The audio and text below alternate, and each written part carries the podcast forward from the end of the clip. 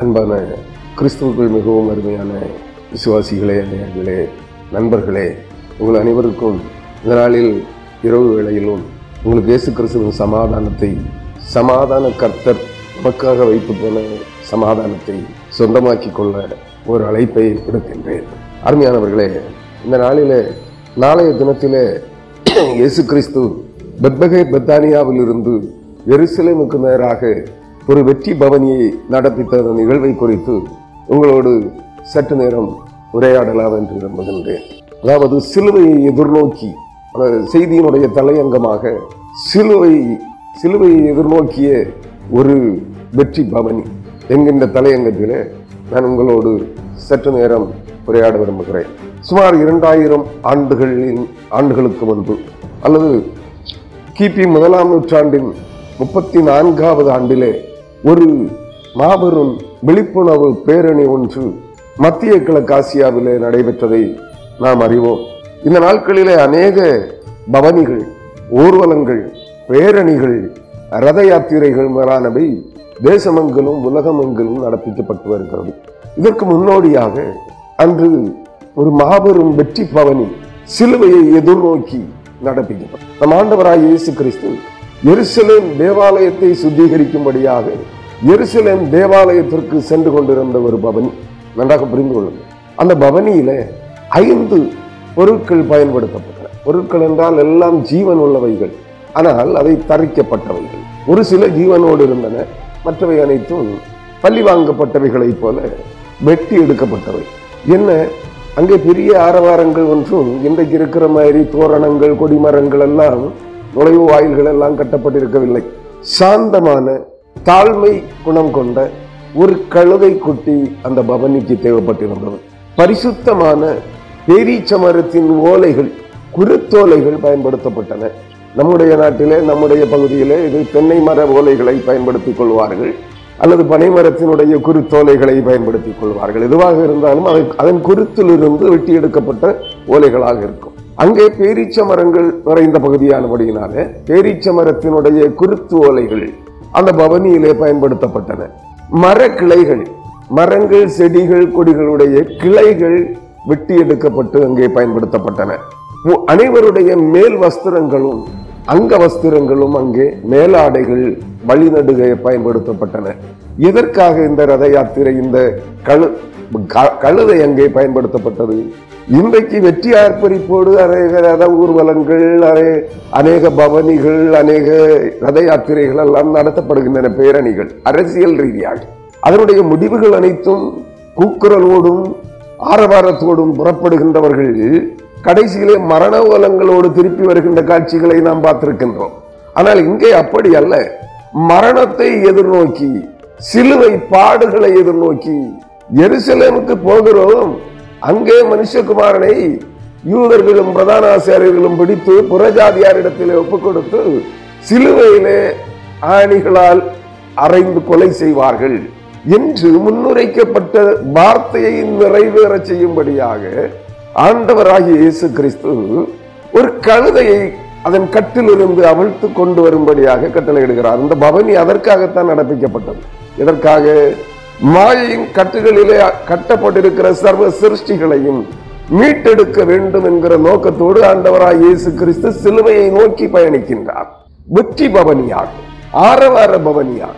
அவர் எங்கே இருந்து வந்து கொண்டிருக்கிறார் என்பதை நாம் நினைவு கொள்ள வேண்டும். அது ஒரு ஒரு புறம் ஏறுமுகமாக அவர் வந்த பாதையிலே சென்றால் வடமேற்கு திசையிலே செல்லும் அந்த பட்டணம் எரியோ பட்டணத்திற்கு நேராக அந்த பாதை சென்று கொண்டிருக்கிறது. ஆனால் ஆண்டவராக இயேசு கிறிஸ்துவோ எதிர் திசையிலே பயணித்துக் கொண்டிருக்கிறார். எங்கே எரிகோவில் இருந்து எருசலேமுக்கு நேராக பயணித்துக் கொண்டிருக்கிறார். அவர் பெத்பகே பெத்தானியா என்று சொல்லுகின்ற ஒரு இரு வழி சந்தி பிரிவு. அதாவது ஒரே பாதை அந்த சந்திப்பில் இருந்து ஒரு பாதை எரிகோ பட்டணத்திற்கு நேராக சாபத்தீடான சாபத்தின் இருப்பிடமான எரிகோவுக்கு நேராக பயணிக்கிறது. அதுதான் அந்த இருவழி சந்தி பிரிவாகிய பத்பகை பத்தானியாவில் இருந்து இன்னொரு பாதை எருசலேம் ஜீவ மன்னாவின் வீடாகி வீடாகிய எருசலேம் மாநகருக்கு எருசலேம் தேவாலயத்திற்கு தேவனுடைய வீடாகிய எருசலேமுக்கு பயணிக்கிறது புறப்பட்டு செல்கிறது. இயேசு பத்பகை பத்தானியாவிலே வந்தபோது தன்னுடைய சீடர்களில் இரண்டு பேரை அழைத்து சொல்லுகிறார் நீங்கள் எதிரே இருக்கிற கிராமத்திற்கு போ செல்லுங்கள். அங்கே செல்லுகின்ற போது ஒரு வீட்டின் ஒரு கழுதை குட்டியை ஒரு கோழிகை கழுதையின் குட்டியை அங்கே கட்டி இருப்ப காண்பீர்கள். நீங்கள் அதை அவிழ்த்து கொண்டு வாருங்கள் என்றார். நீங்கள் அவிழ்க்கின்ற போது யாராயிலும் என்ன செய்கிறீர்கள் என்று கேட்டால் இது நம் ஆண்டவராகிய இயேசு கிறிஸ்துவுக்கு வேண்டும் என்று அவர்களிடத்திலே சொல்லுங்கள். அவர்கள் வேறொன்றும் உங்களை செய்ய மாட்டார்கள் என்று சொல்லி அவர்களுக்கு ஆலோசனை கொடுத்து அனுப்புகின்றார். இவர்கள் நேராக செல்கிறார்கள் எதிர்த்து செய்யவே. அவர்கள் வந்து கொண்டிருந்த நின்று கொண்டிருந்த ஆண்டவராய் இயேசு கிறிஸ்து கட்டளை கொடுத்த இடத்தில் இருந்து எதிர் திசையிலே சென்று கொண்டிருக்கின்றார்கள். அங்கே போகின்ற போது ஒரு இருவழி சந்தி பிரிவு காணப்படுகிறது. அந்த இருவழி சந்தி பிரிவு இரு வழிகள் வந்து சந்திக்கின்ற சந்திப்பு. நன்றாக புரிந்து கொள்ளுங்கள். இப்போ நம்ம ஒரு ஊரை பார்த்தோம்னா இந்த சந்திப்பு இந்த ஜங்ஷன் அப்படிங்கிறோம் இல்லையா? அது மாதிரி. இது பெத்தகே பெத்தானியா என்கின்ற ஊர்களின் சந்திப்பு. அதனுடைய ஒரு பகுதி நேராக எங்கே செல்கிறது? எரிகோவிற்கு சாபத்தின் வீடாகிய எரிகோவுக்கு புறப்பட்டு செல்கிறது. இன்னொரு பாதை எங்கே புறப்பட்டு செல்கிறது? அப்பத்தின் வீடாகிய அல்லது வாழ்வின் வீடாகிய எருசலேம் தேவாலயத்திற்கு புறப்பட்டு செல்லுகிறது அந்த பாதையில் அவர்கள் எதிரே சென்று கொண்டிருந்த போது ஒரு வீட்டின் வாசல் அருகே ஒரு கழுதை குட்டி அதாவது கோழிகை கதில் கழுதை கழுதையின் குட்டி கட்டப்பட்டிருக்கிறது. அந்த கழுதை குட்டியை கண்ட மாத்திரத்திலே அவர்கள் சீடர்கள் சென்று அந்த கழுதையின் கட்டுகளை அவிழ்க்கின்றார்கள். அங்கே நின்று கொண்டிருந்தவர்களில் சிலர் என்ன செய்கிறீர்கள் என்று கேட்கின்றார்கள். நீங்கள் இதை மா- மார்க் பதினொன்றாம் அதிகாரத்திலே படித்து பார்க்க முடியும். அருமையானவர்களே அந்த கழுதை குட்டியை அவிழ்த்து கொண்டு எங்கே வருகிறார்கள்? இயேசு கிறிஸ்துவின் அருகிலே வருகிறார்கள். அந்த கழுதை குட்டி எங்கே கட்டப்பட்டிருந்தது? இரு வழி சந்திப்பிலே கட்டப்பட்டிருந்தது. அந்த கழுதை குட்டியை அவர்கள் அவிழ்த்து கொண்டு வராதிருந்தால் அவிழ்த்து விட்டிருந்தால் அது எங்கே சென்றிருக்கும்? சற்று கற்பனை பண்ணி பாருங்களே. அது மனிதர்களானாலும் சரி மிருகங்களானாலும் சரி தங்களை கட்டவிழ்த்து விடுகின்ற போது அவர்கள் ஏறுமுகமாகத்தான் செல்வார்கள் ஆனால் அந்த கழுதையும் ஏறுமுகமாக எரிகோவுக்கு நேராகத்தான் பயணப்பட்டிருக்கும். தன்னிச்சையாக புறப்பட்டிருக்கும் என்றால் ஆனால் அந்த கழுதை எப்படி புறப்பட்டு செல்லவில்லை. கட்டவிழ்த்தவர்கள் அதை ஆண்டவராக இயேசு கிறிஸ்துவின் அருகிலே கொண்டு வருகின்றார்கள். இந்த கழுதை குட்டி ஏன் அங்கே பயன்படுத்தப்படுகிறது? தீர்க்க தரிசனங்கள் நிறைவேறுதலுக்காக. சகரியா தீர்க்க தரிசி சொல்லுகிறான் பதினொன்றாம் அதிகாரத்து சகரியா பதினொன்றாம் அதிகாரம் என்றுதான் இல்லை பதினொன்னு இல்லை பதினொன்றாம் அதிகாரத்திலே தான். அவன் சொல்லுகிற போது என்ன சொல்லுகிறான்? இதோ அந்த வசன பகுதியை எடுக்கிறேன். ஒன்பதாம் அதிகாரம் சகரியா ஒன்பதாம் அதிகாரம் ஒன்பதாம் வசனம். சியோன் குமாரத்தியே மிகவும் கழிகூறு எருசலேம் குமாரத்தியே கம்பீரி. இதோ உன் ராஜா உன்னிடத்தில் வருகிறார். அவர் நீதி உள்ளவரும் ரட்சிக்கிறவரும் தாழ்மை உள்ளவரும் கழுதையின் மேலும் கழுதை குட்டியாகிய மறையின் மேலும் ஏறி வருகிறவராயிருக்கிறார். இந்த தீர்க்க தரிசன வார்த்தை நிறைவேறும்படியாக ஆண்டவராகிய இயேசு கிறிஸ்து கழுதை குட்டியை தெரிந்து கொண்டார். அதாவது அவர் ஏறி எருசலேமுக்கு பயணிப்பதற்காக. அது கழுதையின் குட்டி அல்ல நீங்களும் நானும் அறிந்திருக்கிற கழுதை எது? துணி துவைக்கிறவர்கள் அல்லது பொருட்களை ஒரு இடத்திலிருந்து மறு இடத்திற்கு கொண்டு செல்லுகிறவர்கள் முற்காலங்களில் கழுதைகளை பயன்படுத்தினார்கள் பொதிகளை சுமந்து செல்லும்படியாக சம அளவுள்ள பாரத்தை துணி பொதிகளாக கட்டி கழுதையின் இரண்டு பக்கம் பக்கவாட்டிலும் தொங்க விடுவார்கள். அதன் முதுகிலே முதுகிலே தொங்க விட்டு சரி சமமான கனம் உள்ள பாரங்கள். அந்த கழுதைகள் சுமந்து சொல்லும் இந்த கழுதை குட்டி அல்ல. அதை அண்டவராகிய இயேசு கிறிஸ்து அங்கே தெளிவாக தெளிவுபடுத்துகின்றார். அவர் கூறுகின்ற வார்த்தையிலும் தெளிவுபடுத்துகின்றார். இங்கே சகரியா தீர்க்கதரிசியும் அதை தெளிவுபடுத்தி இருக்கிற காண்கிறீர்கள் காண்பீர்கள். கழுதையின் மேலும் கழுதை குட்டியாகிய மறையின் மேலும் நன்றாக ஆங்கில வேதாகமும் போல் என்று சொல்லுகிறது. கழுதை குட்டிக்கு கோல்ட் என்றும் கழுதை குட்டிக்கு கோல்ட் என்றும் கோவேறு கழுதையின் குட்டிக்கு கோழிகை கழுதை மறி என்றும் சொல்லுகிறார். ஆண்டவராய் இயேசு கிறிஸ்தான் சொல்லுகிறார். இங்க சகரியா தீர்க்கதரிசியும் அதைத்தான் சொல்லுகிறார். கோழிகை கழுதை குட்டியாகிய மரியின் மேலும் ஏறி வருகிறவராய் இருக்கிறார். மறி என்றால் ஆண் கழுதை குட்டி. கோழிகை என்றால் கோவேறு கழுதை. நன்றாக புரிந்து கொள்ளுங்கள். கோழிக்கை கழுதை என்றால் கோழிக்கை கழுதை என்பது எங்கே சொல்லப்படுகிறது? ஆதியாகமம் நாற்பத்தி ஒன்பதாம் அதிகாரம் பதினொன்றாம் வசனத்திலே ஒரு காரியம் சொல்லப்படுகிறது. சொல்லப்படுகிறது. யூதா தன் கழுதை குட்டியை ஆதியாகமும் நாற்பத்தி ஒன்பதாம் அதிகாரம் பதினொன்றாம் வசனம். யூதா தன் கழுதை குட்டியை திராட்சை செடியிலும் தன் கோழிகை கழுதையின் குட்டியை நற்குல திராட்சை செடியிலும் கட்டுவான். நன்றாக புரிந்து கொள்ளுங்கள். யூதா என்ன செய்வானாம்? இது ஒரு யாக்கோபு கோத்திர தலைவனாகிய யாக்கோபு தன்னுடைய குமாரனாகிய யூதாவுக்கு கொடுத்த ஒரு வாக்கு தத்தம் ஆசீர்வாதம் இது. யூதா தன் கழுதை குட்டியை திராட்சை செடியிலும் தன் கோழிக்கை கழுதையின் குட்டியை நற்குல திராட்சை செலியிலும் கட்டுவான். அந்த கோழிக்கை கழுதையின் குட்டி அதாவது அரசர்கள் ஏறுகின்ற கழுதை நியாயாதிபதிகள் ஏறி செல் பயணிக்கின்ற கழுதை அந்த கோழிக்கை கழுதை என்றால் கோவேறு கழுதையின் குட்டி. நன்றாக புரிந்து கொள்ளுங்கள். அரசன் ஏறுகின்ற கழுதை அல்லது தலைவர் அதிபதி ஏறி செல்லுகின்ற கழுதை. அன்றைய நாட்களிலே மேற்காசிய நாடுகளிலே மத்திய கிழக்காசிய நாடுகளிலே கழுதைகளும் ஒட்டகங்களும் தான் பயணத்திற்காக பயன்படுத்தப்பட்டன.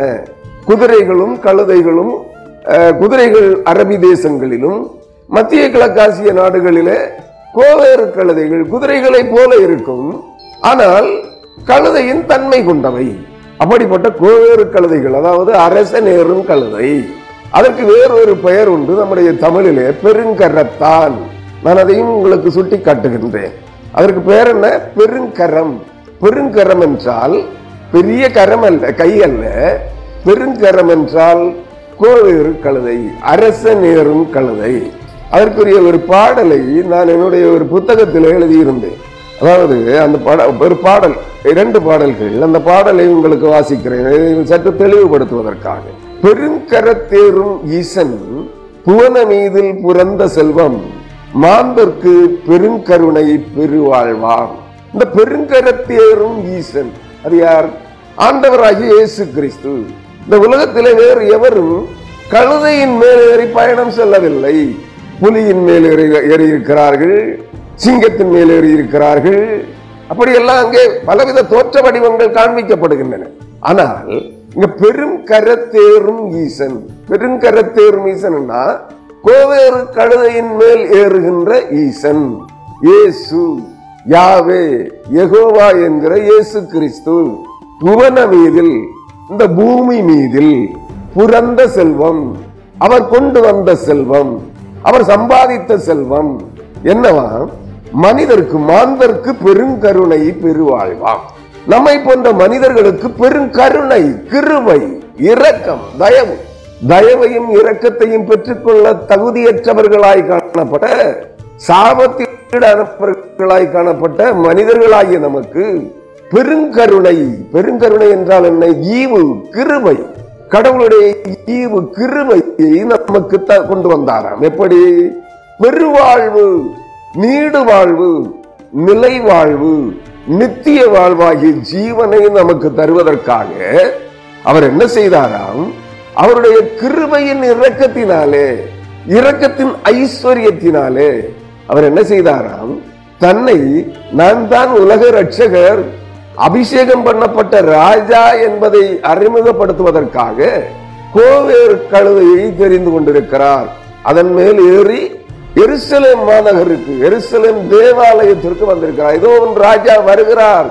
அவர் தன் ஆலயத்திற்கு வருகிறார். தீர்க்க தரிசனங்கள் அங்கே நிறைவேறுகிறது. மல்கியா தீர்க்க தரிசியின் புஸ்தகம் மூன்றாம் அதிகாரம் ஒன்றாம் வசனம். முற்பகுதி அங்கே நிறைவேறுகிறது. நீங்கள் விரும்புகிற ஆண்டவர் தம் ஆலயத்திற்கு வருவார். அங்கே வந்தார். எப்படி? கழுதை குட்டியின் மேல்.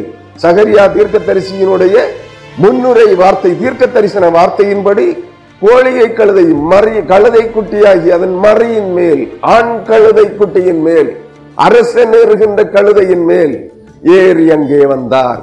இது எங்கெல்லாம் தீர்க்க தரிசனங்கள் மல்கியா சொல்லுகிறார் ஆண்டவர் நீங்கள் விரும்பும் ஆண்டவர் தம்முடைய ஆலயத்திற்கு வருவார். அவர் வந்தார். சகரியா சொல்லுகிறார் இதோ உன் ராஜா உன்னிடத்தில் வருகிறார். அவர் நீதி உள்ளவராம் நீதி உள்ளவரும் ரட்சிக்கிறவரும் தாழ்மை உள்ளவரும் கழுதையின் மேலும் கழுதை குட்டியாகிய மறையின் மேலும் ஆண் கழுதை குட்டியின் மேலும் ஏறி வருகிறார் என்று. இதை யூதா கோத்திரத்தின் யூதா கோத்திர அதிபதியினுடைய தகப்பனாகிய யாக்கோபு தன் மகனாகிய யூதாவுக்கு கொடுத்த வாக்கு தன் தமதுதான். என்ன? கொடுத்திருக்கிற வார்த்தை என்ன? நான் சொன்னேன். நல்லா புரிந்து கொள்ளுங்கள். யூதா தன் கழுதை குட்டியை திராட்சை செடியிலும் தன் கோழிகை கழுதையின் குட்டியை நற்குல திராட்சை செடியிலும் கட்டுவான். நன்றாக புரிந்து கொள்ளுங்கள். நற்குல திராட்சை செடி யார்? ஆண்டவராகிய இயேசு கிறிஸ்து. யூதா கோத்திர சிங்கம். யூதா கோத்திர அதிபதி யூதா கோத்திர ராஜா யூதா கோத்திர சிங்கம் யார்? அபிஷேகம் பண்ணப்பட்டவராகிய இயேசு கிறிஸ்து. நன்றாக புரிந்து கொள்ளுங்கள். அந்த நற்குல திராட்சை செடி எது? ஆண்டவராக இயேசு கிறிஸ்து. அவர் சொல்லுவார் நானே திராட்சை செடி நீங்கள் கொடிகள். நற்குல திராட்சை செடி எது? ஆண்டவராக இயேசு கிறிஸ்து. இந்த கழுதை குட்டி எது? நன்றாக புரிந்து கொள்ள வேண்டும். நன்றாக சிந்தியுங்கள் நீங்கள். அதற்காகத்தான் சொல்லுகிறேன். இந்த கழுதை கொட்டியது அதுவும் முன்னுரைக்கப்பட்டதே. அதுவும் முன்னுரைக்கப்பட்ட கழுதை குட்டியே. சகரியா தீர்க்கதரிசியும் முன்னுரைத்திருக்கிறான். கோத்திர பிதாவாகிய யாக்கோவும் முன்னுரைத்திருக்கிறான். எப்படி? இசக்கார் கோத்திரத்தினுடைய கொடுத்த ஆசீர்வாதத்திலே அவன் என்ன செய்கிறான்? அந்த இசக்கார் கோத்திரத்தை குறித்த ஒரு செய்தியை அங்கே வெளிப்படுத்தி காண்பிக்கின்றான். அதே ஆதியாகமும் நாற்பத்தி ஒன்பதாம் அதிகாரம் பதினான்காம் வசனத்திலே நீங்கள் அதை பார்க்கலாம். இந்த கழுதை எது? இந்த கழுதையை குறித்து வேதாகமத்திலே இரண்டு மூன்று இடங்களிலே கழுதை குறிப்பிடப்பட்டிருக்கும். சியோன் குமாரத்தியை கழுதை என்றும் சொல்லப்பட்டிருக்கும். அதை காட்டு கழுதை என்று சொல்லப்பட்டிருக்கும். இங்கே இசக்கார் கோத்திர அதிபதியை கழுதை என்று வர்ணிக்கின்றார். யார்? அவன் லேவி கோத்து லேவியின் தகப்பனாகிய யாக்கோ நன்றாக புரிந்து கொள்ளுங்கள். இந்த கழுதை கொட்டியானது இஸ்ர- இசக்கார் கோத்திர தலைவனை நமக்கு சுட்டி காட்டுகிறது இசக்கார் கோத்திர தலைவன் யார்? ஆரோன். ஆ- லேவி லேவி கோத்திரம். தேவனுடைய பணிவிடைக்கென்று தெரிந்து கொள்ளப்பட்ட தேவனுக்கென்று தேவனுடைய சொ- சொந்த கோத்திரமாக தெரிந்தெடுக்கப்பட்ட கோத்திரம். அது தேவனுக்குரியது. அந்த கோத்திரத்திலே கோத்திர தலைவன் யார்? ஆரோன். கோத்திர தலைவனாக தெரிந்து கொள்ளப்பட்டவன் ஆரோன். நன்றாக புரிந்து கொள்ளுங்கள். தேவனுடைய பரிசுத்தனாக. தேவன் மகா பரிசுத்தர். அவரை சுமக்கிறவனாகிய ஆரோன் பரிசுத்தன். நன்றாக புரி- புரிந்து கொள்ளுங்கள். இசக்கார் இரண்டு பொதியின் நடுவிலே படுத்துக் கொள்ளுகிற படுத்துக் கொண்டிருக்கிற பலத்த கழுதை. இயேசு கிறிஸ்துவை சுமந்து பெத்பகே பெத்தானியாவில் இருந்து எருசலேம் ஆலயத்திற்கு மாநகருக்கு சுமந்து கொண்டு சென்ற கழுதையதான் இசக்கார் கோத்திர அதிபதியாகிய ஆரோன் பிரதான ஆசாரியனாய் இருப்பவன். நன்றாக நீங்கள் புரிந்து கொள்ள வேண்டும். புரிதலுக்காகத்தான் சொல்லுகிறேன். அந்த கழுதை சாதாரண கழுதை அல்ல. அது இயேசு கிறிஸ்துவுக்கென்று பிறப்பிக்கப்பட்ட கழுதை. இயேசு கிறிஸ்துவுக்கென்று முன்குறிக்கப்பட்டிருந்த கழுதை. இயேசு கிறிஸ்துவுக்கென்று ஆயத்தமாக அங்கே கட்டி வைக்கப்பட்டிருந்த கழுதை. இந்த கழுதை அது இசக்கார் கோத்திர அதிபதியாகிய பிரதான ஆசாரியன். நன்றாக புரிந்து கொள்ளுங்கள். அங்கே சொல்லப்படுகிறது இசக்கார் பொதியின் நடுவிலே படுத்துக் கொண்டிருக்கிற பலத்த கழுதை. ஆதியாகமம் நாற்பத்தி ஒன்பதாம் அதிகாரம் பதினான்காம் வசனத்திலே இருக்கிறது. இந்த வார்த்தையும் அங்கே நிறைவேற வேண்டும். நிறைவேறுதலுக்காக இது அங்கே நடந்தது. நன்றாக புரிந்து கொள்ளுங்கள். இனி அந்த கழுதையை குறித்து சிந்திப்போம். கழுதையும் மிருப்பு- மிருகங்களிலே சற்று தாழ்மை குணம் கொண்டது சாந்தமானது. அதன் மேல் ஏறி வந்தவர் யார்? சாந்தமும் மனத்தாழ்மையும் உள்ளவராகிய சாந்த தேவாட்டு தேவாட்டுக்குட்டியாகிய இயேசு கிறிஸ்து அவரே சமாதான காரணம். நன்றாக புரிந்து கொள்ளுங்கள். சமாதான கர்த்தர் வருமளவும் இந்த கழுதை என்ன பண்ணப்பட்டிருக்கும்? யூதா கோத்திரத்திலே அருகாமையிலே படுத்திருக்கும். அதிகாகம் நாற்பத்தி ஒன்பதாம் அதிகாரம் பதினொன்றாம் வசனத்தில் படிக்கிறேன் அவன் தன் கழுதை கொட்டியை திராட்சை செடியிலும் தன் கோழிக்கை கழுதையின் குட்டியை நற்குல திராட்சை செடியிலும் கட்டுவான். திராட்சை ரசத்திலே தன் வஸ்திரத்தையும் திராட்சை பழங்களின் ரத்தத்திலே தன் அங்கியையும் தோய்ப்பான் என்று சொல்லப்பட்டிருக்கிறது. பதினான்காம் வசனத்திலே இசக்கார் இரண்டு பொதிகளின் நடுவே படுத்துக் கொண்டிருக்கிற பலத்த கழுதை. அவன் என்ன சொல்லுகிறான்? இளைப்பாறுதல் நல்லது என்றும் நாடு வசதியானது என்றும் கண்டு சுமக்கிறதற்கு தன் தோளை சாய்த்து பகுதி கட்டுகிறவனானான். பகுதி கட்டுகிறவனானான். இயேசு கிறிஸ்து மனுக்குலத்தின் பாவம் முழுவதையும் தன்மேலே சுமந்து கொண்டார். நன்றா பகுதி கட்டுதல்னா என்னன்னு புரிஞ்சுக்குங்க. இசக்கார் என்ன செய்தானா? இசக்காரை குறித்து சொல்லப்படுகிறது. லேவி கோத்திர தலைவன் தான். அங்க லேவி கோத்திரம் என்று உங்களுக்கு கோத்திர அட்டவணையிலே பெயர் இருக்காது. லேவி கோத்திரம் தேவனுக்கு என்று பிரித்தெடுக்கப்பட்டபடியினாலே அந்த இடத்தை வேறொரு கோத்திரம் அங்கே ஆக்கிரமிக்கப்படுகிறது. நன்றாக புரிந்து கொள்ளுங்கள். இசக்கார் கோத்திரத்திற்கு அதனுடைய உரிமைகள் கொடுக்கப்படுகிறது. நன்றாக புரிந்து கொள்ளுங்கள். இசக்கார் இரண்டு பொதியின் நடுவிலே படுத்துக் கொண்டிருக்கிற பலத்த கழுதை. தான் அவன் இழைப்பார்கள் நல்லது என்று இழைப்பார்களை தருகிறவர் கர்த்தர் யார்? சமாதானக்காரனராகிய மன அமைதியை தருகிறவராகிய இழைப்பாறுதலை சோர்ந்து போன உள்ளத்திற்கு இழைப்பாறுதலை கொடுக்கிறவராகிய ஆண்டவராகிய இயேசு கிறிஸ்து. அவரை சார்ந்து கொண்டால் மன அமைதியும் சமாதானமும் கிடைக்கும் என்பதை அறிந்து கொண்டிருந்தவன் யார்? இசக்கார். இந்த பிரதான ஆசாரிய வம்சத்தினுடைய அந்த நட்சத்திரங்கள் இசக்கார் பத்திர மண்டலத்திலே தான் காணப்படும். நன்றாக புரிந்து கொள்ளுங்கள். இது ராசிகளின் அட்டவணையிலே விருட்சிகம் தேளின் அடையாளத்தை கொண்டிருக்கும். வானத்து நட்சத்திர மண்டலங்களிலே ராசி மண்டலங்கள். இது வேதாகமத்திலே சொல்லப்படுவதுதான். அந்த ராசி மண்டலங்களிலே விருட்சிக ராசி என்று சொல்லப்படுகிற ஸ்கார்பியான் தேள். அந்த தேள் என்ற வடிவம் கொண்ட அந்த கோத்திர அட்டவணையிலே தான் இந்த ஆசாரிய வம்சம் இருக்கும் நன்றாக புரிந்து கொள்ளுங்கள். இங்க லேவிக்கு இங்க கோத்திர அட்டவணையில இடம் இல்லை இந்த நட்சத்திரங்கள் அங்கே சிதறி கிடக்கும். அந்த மூப்பர்கள் நட்சத்திர மூப்பர்கள் அங்கே மற்ற ராசிகளிலே சிதறி இருப்பார்கள். இங்கே இசக்கார் கோத்திரத்திலே அது சுட்டி காட்டப்படுகிறது புரிகிறதா? அவன் எது நல்லது என்று கண்டு கொண்டானா இளைப்பாறுதல் நல்லது. நாடு. எந்த நாடு? இந்த நாடல்ல. பூ உலகம் அல்ல பூலோகம் அல்ல. பரம எரிசலு வான மண்டலங்கள் பரலோகங்கள் இழைப்பார்தலுக்கு நல்லது என்று கண்டு நாடு வசதியானது. அங்கே நித்திய பேரின்ப வாழ்வை வாழ்வதற்குரிய நாடு வசதியானது என்று கண்டு சுமக்கிறதற்கு எதற்கு? சுமை சுமப்பதற்கு. மனுக்குலத்தின் பாவங்களை சுமந்து நிற்கிற தேவாட்டி குட்டியாகிய இயேசு கிறிஸ்துவை சுமப்பதற்கு தன் தோளை சாய்த்து பகுதி கட்டுகிறவனானான். புரியுதா உங்களுக்கு? அது மட்டும் இல்ல ஆண்டவராக இயேசு கிறிஸ்து நம்முடைய வியாதிகளை நோய்களை துக்கங்களை பாரங்களை காயங்களை மரணத்தை சுமந்தார். சாபங்களை சுமந்தார். அதுபோல இயேசு கிறிஸ்துவை சுமந்து செல்லுகிறவர்களுக்கும் இந்த பாடு உண்டு.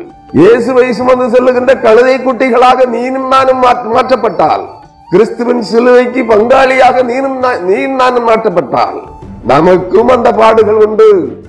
மற்றவர்களுடைய பாடுகளை நாம் சுமக்க வேண்டும். நன்றாக புரிந்து கொள்ளுங்கள். இங்கே இசக்கார் கோத்திரத்தார் என்ன செய்கிறான் இசக்கார் என்ன செய்கிறான்? நாடு நல்லது என்றும் இளைப்பாறுதல் உண்டென்றும் கண்டு பகுதி கட்டுகிறதற்கு தன் தோளை சாய்த்து பகுதி கட்டுகிறவனானான். நன்றாக புரிந்து கொள்ளுங்கள். அங்கே யூதா கோத்திராதிபதிக்கு என்ன உண்டு? தன்னுடைய வஸ்திரத்தை திராட்சை செடியிலும் திராட்சை ரசத்திலும் பழங்களின் ரத்தம். அதான் ரத்தத்திலே காயப்பட்டு ரத்தத்தால் சிந்தினவர் ஆண்டவராக இயேசு கிறிஸ்து ஆனா இந்த காய இதுக்கு என்ன இல்ல? கழுதைக்கு ரத்தம் சிந்துதல் இல்லை. ஆனால் பாரம் சுமத்தல் உண்டு. சிலுவையாகிய பாரத்தை சுமந்தே தீர வேண்டும். நமக்காக இயேசு கிறிஸ்து ரத்தம் சிந்தி விட்டார் அந்த ரத்தம் சிந்துவதற்காக வந்த இயேசு கிறிஸ்துவை சுமந்து சென்ற கழுதை குட்டியை போல நீங்களும் நானும் இயேசு கிறிஸ்துவை பின்பற்ற விரும்பினால் கிறிஸ்துவை சுமந்து செல்லுகின்ற கழுதை குட்டிகளாக மாற்றப்பட வேண்டும். பாரம் சுமக்க வேண்டும். கழுதைகளாக. மாற்றம் பெற தகுதி உண்டா? உங்களை தாழ்த்துவீர்களா? என்றால் இயேசு கிறிஸ்துவோடு நீங்கள் நித்திய பேரின்ப வாழ்வை சொந்தமாக்கிக் கொள்ளலாம். அங்கே இசக்கார் அதை விரும்பி ஏற்றுக்கொண்டார். நன்றாக புரிந்து கொள்ளுங்கள். அதற்காக ஆயத்தமாக்கப்பட்டிருந்தது தான் இந்த தீர்க்க தரிசனங்களும் இந்த ஆசீர்வாதங்களும் நிறைவேறுவதற்காக ஆயத்தப்படுத்தப்பட்டிருந்த கழுதை தான் பெத்தகே பெத்தானியா ஊரண்டையிலே அந்த இருவழி சந்திப்பிலே ஒரு வீட்டின் வாசல் அருகே ஒரு மரத்தடியிலே கட்டப்பட்டிருந்த அந்த கழுதை. அருமையான விசுவாசியே ஆண்டவராகிய இயேசு கிறிஸ்து உன்னை விடுதலையாக்க வருகின்ற போது உன்னை தம்முடைய பணிவிடை பாத்திரமாக மாற்ற இயேசு கிறிஸ்துவை சுமந்து செல்லுகின்ற ஒரு கழுதை குட்டியாக மாற்றும்படியாக அவர் வரும்போது நீ கட்டப்பட்டிருக்கிற உன்னுடைய மாயையின் கட்டிலிருந்து அந்த அடிமை தலையை உடைத்து உன்னை கட்டவிழ்த்து கொண்டு வருவார். அங்கே நிற்கிறவர்கள் யார்? ஏற்கனவே உன்னை மாயையிலே கட்டி வைத்திருக்கிறானே பிசாசு. அந்த பிசாசினுடைய கைக்கூலிகள் அங்கே நின்று நீங்கள் ஏன் அவனை அழுக்கிறீர்கள் என்று கேட்டால் இது ஆண்டவருக்கு வேண்டும். யாருக்கு வேண்டும்? இது ஆண்டவருக்கு வேண்டும். தேவாதி தேவனுக்கு வேண்டும். ராஜாதி ராஜனுக்கு வேண்டும். மகா ராஜாவுக்கு வேண்டும். மகா தேவனுக்கு வேண்டும் என்று சொல்லி அவர்கள் உங்கள் கட்டுகளை அவிழ்த்து அந்த இந்த கழுதை குட்டியை இயேசு கிறிஸ்துவை சுமந்து செல்வதற்காக கொண்டு வந்த வண்ணமாய் உங்களையும் கொண்டு வருவார்கள். அன்பானவர்களை ஒப்புக் கொடுக்க போகிறீர்களா? அந்த கழுதையை போல உங்களை தாழ்த்த போகிறீர்களா? யோசித்து பாருங்கள். கழுதையை போல நானா? கழுதையை போல தாழ்த்த வேண்டுமா? நான் என்ன கழுதையா? ஆண்டவராய் இயேசு கிறிஸ்து சொல்லுகிறார் எருசலேம் குமாரத்தியை பார்த்து சீயோன் குமாரத்தியை பார்த்து தம்முடைய மனவாட்டியாக தெரிந்து கொண்டிருக்கிற சீயோன் சபையை பார்த்து சொல்லுகிறார் இந்த பூமிக்குரிய திருச்சபையை பார்த்து சொல்லுகிறார் ஏரமியா இரண்டாம் அதிகாரத்திலே நான் ஏற்கனவே அதை பிரசங்கம் பண்ணியிருப்பேன். தனிச்சையின் மதவரியிலே காற்றை கொள்- உட்கொள்ளுகிற காட்டு கழுதை நீ. என்று. ஆம் அவளை ஏசி என்று அழைக்கிறார். இறைமையா இரண்டாம் அதிகாரத்திலே. என்ன சொல்லுகிறார்? நீ உன் இச்சையின் மதவரியிலே காற்றை உட்கொள்கிற மதவரி என்றால் என்ன? காமவரி உன் இச்சையின் காமவரியிலே காற்றை உட்கொள்ளுகிற காட்டுக்கழுதை நீ. நீ வனாந்தரத்திலே திரிகிற அஹ், படிக்கிறேன் கேளுங்க. நான் இறைமையா இரண்டாம் அதிகாரம் இருபத்தி மூன்றாம் வசனம் இருபத்தி நான்காம் வசனம் இருபத்தி ஐந்தாம் வசனத்தை உங்களுக்கு வாசிக்கிறேன். நான் தீட்டுப்படவில்லை. நான் பாகால்களை பின்பற்றவில்லை. என்று நீ எப்படி சொல்லுகிறாய்? இதை நீங்களும் அப்படித்தான் சொல்றீங்க. நாமும் அப்படித்தான் சொல்லுகிறோம். பாகால்கள் செழிப்பின் ஐஸ்வர்யத்தை அள்ளி வழங்குகின்ற பாகாலை பின்பற்றவில்லை என்று சொல்லுகிறீர்கள். அதான் ஆண்டவர் சொல்லுகிறார். நான் என்று நீ எப்படி சொல்லுகிறாய்? பள்ளத்தாக்கிலே சமவெளிகளிலே நீ ந- நடக்கிற மார்க்கத்தை பார். நீ உன்னுடைய வழியை ஆராய்ந்து பார். நீ கண்டவிடமெல்லாம் விக்கிரக தோப்புகளெங்கும் மண்டியிடுகிறாய். ஆசீர்வாதங்களை பெற்றுக் கொள்வதற்காக இதை அவர் காண்கிறார். அந்த சீஎம் குமாரத்தை இப்படிதான் அலைந்து கொண்டிருக்கிறாளாம். அவள் என்ன சொல்லுகிறார்? நீ செய்ததை உணர்ந்து கொள். தாறு மாறாக ஓடுகிற வேகமான பெண் ஒட்டகம் நீ. ஒட்டகம் என்ன செய்யுமா தன் காம இச்சையிலே தன்னை ஒரு ஆண் ஒட்டகத்தோடு இணை சேர அது பிரயாசப்படுகின்ற போது தன்னுடைய இணையை தேடி தாறுமாறாக ஓடுமா இன்றைய திருச்சபை அப்படித்தான் ஓடிக்கொண்டிருக்கிறது. நீங்கள் இச்சிக்கிற பொருளாசையை சம்பாத்திய இச்சைக்காக தாறுமாறாக ஓடிக்கொண்டு கொண்டு ஓடிக்கொண்டிருக்கிறீர்கள். எங்கு சென்றால் ஐஸ்வர்ய பெருத்தம் எங்கு சென்றால் ஆசீர்வாதம் எங்கு சென்றால் சமாதானம் கிடைக்கும் என்று கர்த்தர் சொல்லுகிறார் நீங்கள் மனம் திரும்பி அமர்ந்திருந்தால் ரட்சிக்கப்படுவீர்கள். நீங்கள் அமர்ந்திருக்க விரும்பவில்லை. அங்கும் இங்கும் அலைந்து திரிகின்றீர்கள். ஓடிக்கொண்டிருக்கிறீர்கள். பணம் சம்பாதிப்பதற்காக பொருள் சம்பாதிப்பதற்காக. இதை அவர் வேசித்தனம் என்கிறார். இதை அவர் விபச்சாரம் என்கிறார். அடுத்த வசனத்துக்கு வாங்க. வனாந்தரத்திலே பழகினதும் தன் இச்சையின் மதவரியிலே அதாவது காம இச்சையிலே காற்றை உட்கொள்ளுகிறதுமான பலவிதமான ஆவிகளை மனுஷரோடு வேசித்தனம் பண்றான்னு சொல்லல. பலவிதமான ஆவிகளை உட்கொள்ளுகிற பலவிதமான ஆவிகளுக்கு தங்களை கையளிக்கிற காற்றை உட்கொள்ளுகிற காட்டு கழுதை நீ. காட்டு சிஎம் குமாரத்தி தம்முடைய மனவாட்டியை பார்த்து அழைக்கிறார். பலவிதமான ஆவிகளுக்கு உன்னை விற்று போட்டிருக்கிற காட்டு கழுதை நீ என்று சொல்லுகிறார். அதன் ஆவலை நிறுத்தி அதை திருப்புகிறவன் யார்? யாரெல்லாமோ ட்ரை பண்றாங்க. எத்தனையோ சபைகளை சீர்படுத்த வேண்டும் என்று சர்ச் ரிபார்மேஷன் வேண்டும் என்று எத்தனையோ பேர் உள்ளத்திலே உடைக்கப்பட்டவர்களாக போராடி கொண்டிருக்கிறார்கள். யாராலையும் திருத்த முடியல. யாராலையும் சபையை சீர்படுத்த முடியவில்லை. காரணம் என்ன? ஆண்டவர் சொல்லுகிறார் அதை தேடுகிறவர்கள் அதன் ஆவலை நிறுத்தி அதை திருப்புகிறவன் யார்? அதை தேடுகிறவர்கள் ஒருவரும் வருத்தப்பட வேண்டியதில்லை. என்னய்யா இது வித்தியாசமா இருக்கு? ஆண்டவர் எங்கும் கூப்பிடுகிறார். தள்ளப்பட்ட வேசியே புறக்கணிக்கப்பட்ட வேசியே திரும்பி வா. உன்னுடைய புருஷனிடத்திற்கு திரும்பி வா என்று அழைக்கிறார். அதன் நிறைவேறுதல் தான் சமாரியா ஸ்திரீனுடைய மீட்பு. ஐந்து புருஷர்களோடு காம இச்சையிலே காமவரியிலே அலைந்து கொண்டிருந்தவள் ஆறாவது ஒருவனை வைத்துக் கொண்டிருந்தால் இன்றைய திருச்சபை இன்றைய தெரிந்து கொள்ளப்பட்ட குணசாலியான பெண்கள் தேவனுக்கென்று தெரிந்து கொள்ளப்பட்டவர்கள் இப்படித்தான். பெண்களை மட்டும் சொல்லவில்லை ஆண்களும் அப்படியே எல்லோரும் தேவனுடைய மனவாட்டிகளே தங்கள் இச்சையிலே அலைந்து கொண்டிருக்கிறார்கள். சமாரியா பெண்ணும் அப்படித்தான் அலைந்தாள். தன்னுடைய ம், மாமிசரியை தணிப்பதற்காக. ஐந்து புருஷர்களோடு வாழ்ந்தாள். அவளுக்கு போதவில்லை திருப்தியாகவில்லை. ஆறாவது ஒருவனையும் சேர்த்துக் கொண்டாள். இன்றைக்கு திருச்சபை விசுவாச பெண்கள் விசுவாச ஆண்கள் இப்படித்தான் வாழ்ந்து கொண்டிருக்கிறோம். அருமையான விசுவாசியை அவர் சொல்லுகிறார் அதை தேடுகிறவர்கள் ஒருவரும் வருத்தப்பட வேண்டியதில்லை. அதன் மாதத்தில் அதை கண்டுபிடிப்பார்கள். அதன் மாதம் எது? தன் மணவாளனாகிய கிறிஸ்துவை அது தேடுகின்ற ஒரு நாள் உண்டு. அது எத்தனை பேரோடு அலைந்து கொண்டிருந்தாலும் சரி எத்தனை பிரபஞ்சத்தின் தேவர்களை தனக்கு நாயகர்களாக தெரிந்து கொண்டிருந்தாலும் சரி தனக்கு கணவர்களாக தெரிந்து கொண்டிருந்தாலும் சரி தனக்கு அதிபதிகளாக தெரிந்து கொண்டிருந்தாலும் சரி தனக்கு எஜமானர்களாக தெரிந்து கொண்டிருந்தாலும் சரி அதன் மாதத்திலே அவளுக்கு தன்னுடைய புருஷன் யார் என்பதை அவர் உணர்கின்ற போது இவர்தான் என் மணவாளன் இவன் தான் எனக்கு மணவாளன் என்று ஆண்டவராய் இயேசு கிறிஸ்துவை ஏற்றுக்கொள்ளுகின்ற போது அவள் தானாக திரும்பி வருவாள். தன்னுடைய புருஷனிடத்திலே தன்னுடைய மணவாளனிடத்திலே தன்னை அலங்கரித்துக் கொண்டு மணவாட்டியாக வருவாள். அவளுடைய வருகையைத்தான் இந்த சபை எதிர்நோக்குகிறது கிறிஸ்து எதிர்நோக்குகிறார். அவள் மனம் திரும்பி வர வேண்டும். அவள் மனம் மாற்றம் பெற்று வர வேண்டும். மனம் திரும்பி வர வேண்டும்.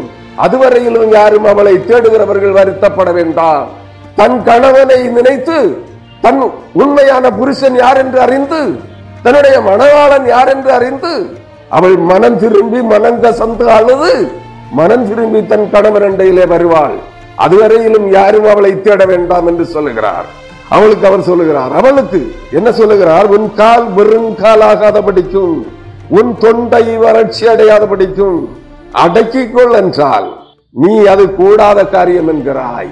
உன் மாமிசத்தின் இச்சைகளுக்காக அலைந்து திரிகிறவளே உன் மாமிஸ் மாம்சீக வெறியை தணிப்பதற்காக அலைந்து திரிகிறவளே பொருளாசை சம்பாத்திய இச்சையை அஹ், தணிப்பதற்காக இந்த பேராசையோடு அலைந்து திரிகிறவளே உன் கால் வெறுங்காலாகாதபடிக்கு உன்னுடைய சம்பாத்தியங்கள் ஒன்று உன்னிடத்திலே நிற்காது. வெறுங்காலோடு நடக்க வேண்டிய நிர்பந்தமான சூழ்நிலைக்கு நீ வருவாய். வெறுங்காலோடு என்று பத்து பதினைந்து ஜோடி செருப்பு செருப்புகள் வைத்திருக்கிறாயா? அதெல்லாம் உன்னை விட்டு பறிக்கப்பட்டு போகும்.